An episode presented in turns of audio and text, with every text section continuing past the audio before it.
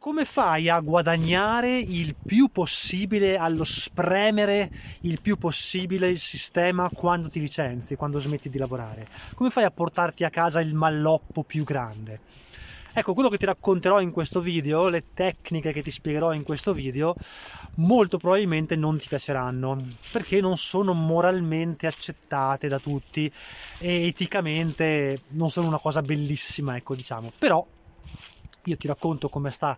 la legge, come funzionano le regole, dopodiché starà a te decidere se applicare o meno tutto questo. Tra l'altro, quando io diversi anni fa mi sono licenziato, non ho fatto quello che ti sto per raccontare. Io ho dato le dimissioni, sono rimasto in azienda ancora un mese per fare un ehm,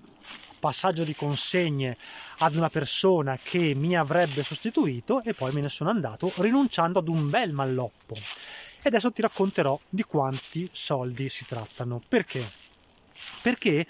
non tutti sanno che quando ti licenzi per smettere di lavorare, questo canale si chiama Smettere di lavorare nonostante ultimamente parliamo di tutto, eh, torniamo ogni tanto sui temi del lavoro, del licenziamento che sono fondamentali, se dai le dimissioni non hai diritto alla disoccupazione, mentre se vieni licenziato, se ti mandano via, hai diritto alla disoccupazione. E non stiamo parlando di pochi spiccioli, stiamo parlando circa, dopodiché il calcolo è più complesso di così, ma per darti una serie di numeri, più o meno un 75% del tuo stipendio che attualmente percepisci con dei tetti massimi, eccetera, per 2, 3, 4 mesi circa all'inizio e poi a scalare una percentuale sempre più bassa percepisci ogni mese del tuo stipendio eh, fino a zero per un totale di 11-12 mesi circa. Quindi si parla di un qualche migliaio di euro se hai uno stipendio medio che sono una cifra interessante. Quando uno si licenzia per smettere di lavorare quella cifra potrebbe essergli utile in qualche modo. E quindi economicamente parlando è più conveniente farsi licenziare piuttosto che licenziarsi. Questa cifra serve chiaramente come cuscinetto no? nel caso in cui uno venga licenziato per rimettersi in piedi e tornare nel mondo del lavoro. Il problema è, ma se sei tu che te ne vuoi andare, come fai a farti licenziare? Ecco, qui ci sono tre possibilità, diciamo, più o meno, che si possono mettere in campo. Una più o meno efficace dell'altra potresti diventare un assenteista, cioè potresti incominciare a non recarti più al lavoro, magari improvvisamente non vai più, non rispondi al telefono, non porti nessuna giustificazione, stai pur tranquillo che dopo una settimana, forse anche meno, che ti comporti in questo modo, ti arriva la lettera di licenziamento. Qual è il problema? Il problema è che il datore di lavoro sa molto bene che nel momento in cui tu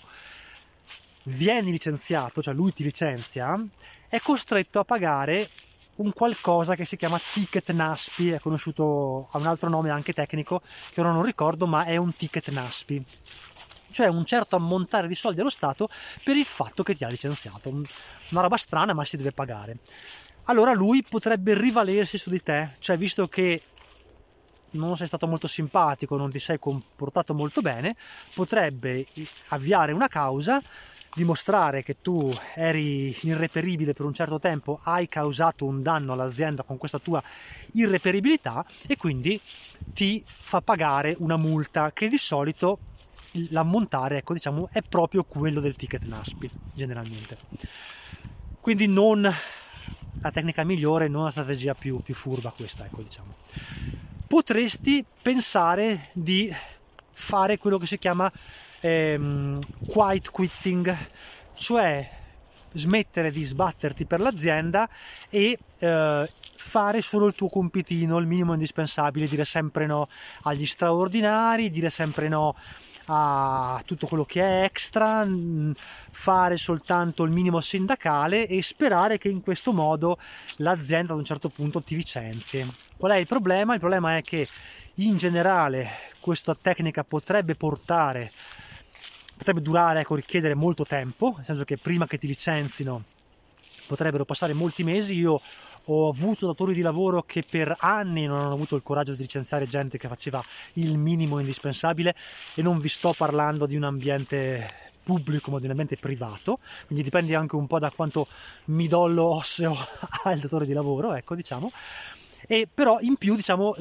generalmente le dimissioni non sono giustificate, cioè il licenziamento volevo dire non è giustificato eh, per un quiet quitting, cioè ci vogliono delle cause ben precise per licenziare una persona, altrimenti il datore di lavoro ha paura che poi questa persona mm, gli faccia causa, si faccia reintegrare e prenda anche un risarcimento. Quindi fare il minimo indispensabile, mettersi al minimo sperando di essere licenziati, che è qualcosa che ogni tanto le persone fanno, non porta a risultati generalmente non porta risultati per questa serie di motivi. Ecco, ecco il, la terza tecnica è quella di rompere le scatole. Il modo migliore per farsi licenziare è quello di essere una persona insopportabile, è quella di non essere collaborativo, è quella di, non, di comportarsi male con i colleghi, di comportarsi male con il capo, di litigare, di mettere sempre i bastoni tra le ruote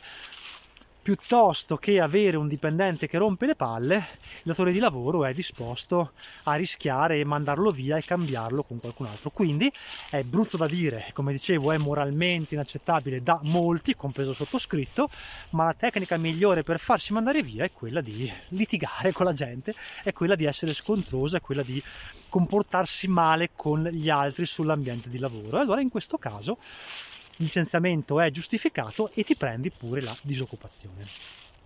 Una bella cifra, come dicevo, interessante perché si parla di qualche migliaio di euro. C'è anche un altro malloppo, un altro ammontare. Perché? Perché dovete sapere che quando vieni licenziato o quando ti licenzi hai diritto a riprenderti il TFR. Solo che non in tutti i casi hai diritto a riprendertelo, nel senso che se tu hai scelto per gli anni precedenti di lasciare il TFR in azienda, che era la scelta che avevo fatto anch'io al tempo, poi quando ti licenzi l'azienda è obbligata a ridarti questi soldi. E quindi se hai lavorato 4 o 5 anni in un'azienda ti arrivano delle belle cifre, ti arrivano parecchi migliaia di euro. E quindi hai oltre alla disoccupazione anche un altro bell'ammontare che ti permette di magari avviare una tua attività piuttosto che vivere per un po' di tempo in maniera tranquilla fin tanto che appunto non trovi un altro lavoro che ti piace di più. Quindi per questo motivo è sempre una buona idea lasciare il TFR in azienda. Questa cosa non vale se invece il TFR tu lo hai messo in un fondo pensione integrativo, che è una delle cose che l'azienda generalmente spinge i dipendenti a fare perché? Perché se l'hai messo il TFR in un, eh, in, un piano diciamo, pensionistico complementare, non potrai tirarli fuori i soldi tutti, non potrai riceverli tutti, dovranno passare, se non mi ricordo male, 48 mesi di, e devi rimanere disoccupato per 48 mesi, allora potrai prendere quel denaro. Ci sono delle eccezioni, per esempio per curarti, per esempio per comprare la prima casa, qualche eccezione c'è, ma certamente il massimo della libertà te la dà il fatto che quel TFR naturalmente tu l'hai lasciato in azienda e ovviamente non hai chiesto che ti venisse messo in busta paga mese per mese perché c'è anche questa opportunità no? lavorativamente parlando e quindi se adotti queste due tecniche ti porti a casa con la tua dipartita dal mondo del lavoro una cifra molto molto molto molto interessante. Volevo raccontarvi eh,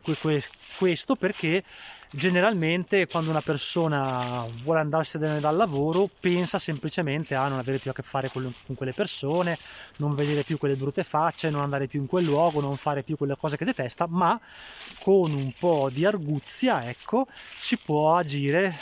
guadagnando cifre che poi possono fare la differenza perché tu prova a immaginare se magari a fronte del tuo licenziamento e vuoi avviare un'attività devi sapere che eh, poter contare magari su 20.000 euro 15.000 euro in più per avviare una tua attività eh, può fare la differenza se fai le scelte giuste altrimenti poi quei soldi li lasci. Come dicevo non sono tecniche eh, che eh, sono moralmente accettate da tutti, io non l'ho messa in campo, però è giusto sapere che da quando poi c'è il, il famoso Job Axe no? che ha cambiato un po' le carte in tavola, questo diciamo è quello che si può fare per riuscire ad ottenere la disoccupazione, un po' di soldi e anche il TFR che ti permette poi di svoltare o comunque di avere una tranquillità economica maggiore nel momento in cui ti licenzi. Spero che questa chiacchierata dal bosco sia stata di vostro gradimento mi piacerebbe tornare a parlare un po' più di temi legati al lavoro, anche se abbiamo detto tanto eh, su questo canale in passato, ma ogni tanto poi quando cambiano le regole, quando cambiano le leggi,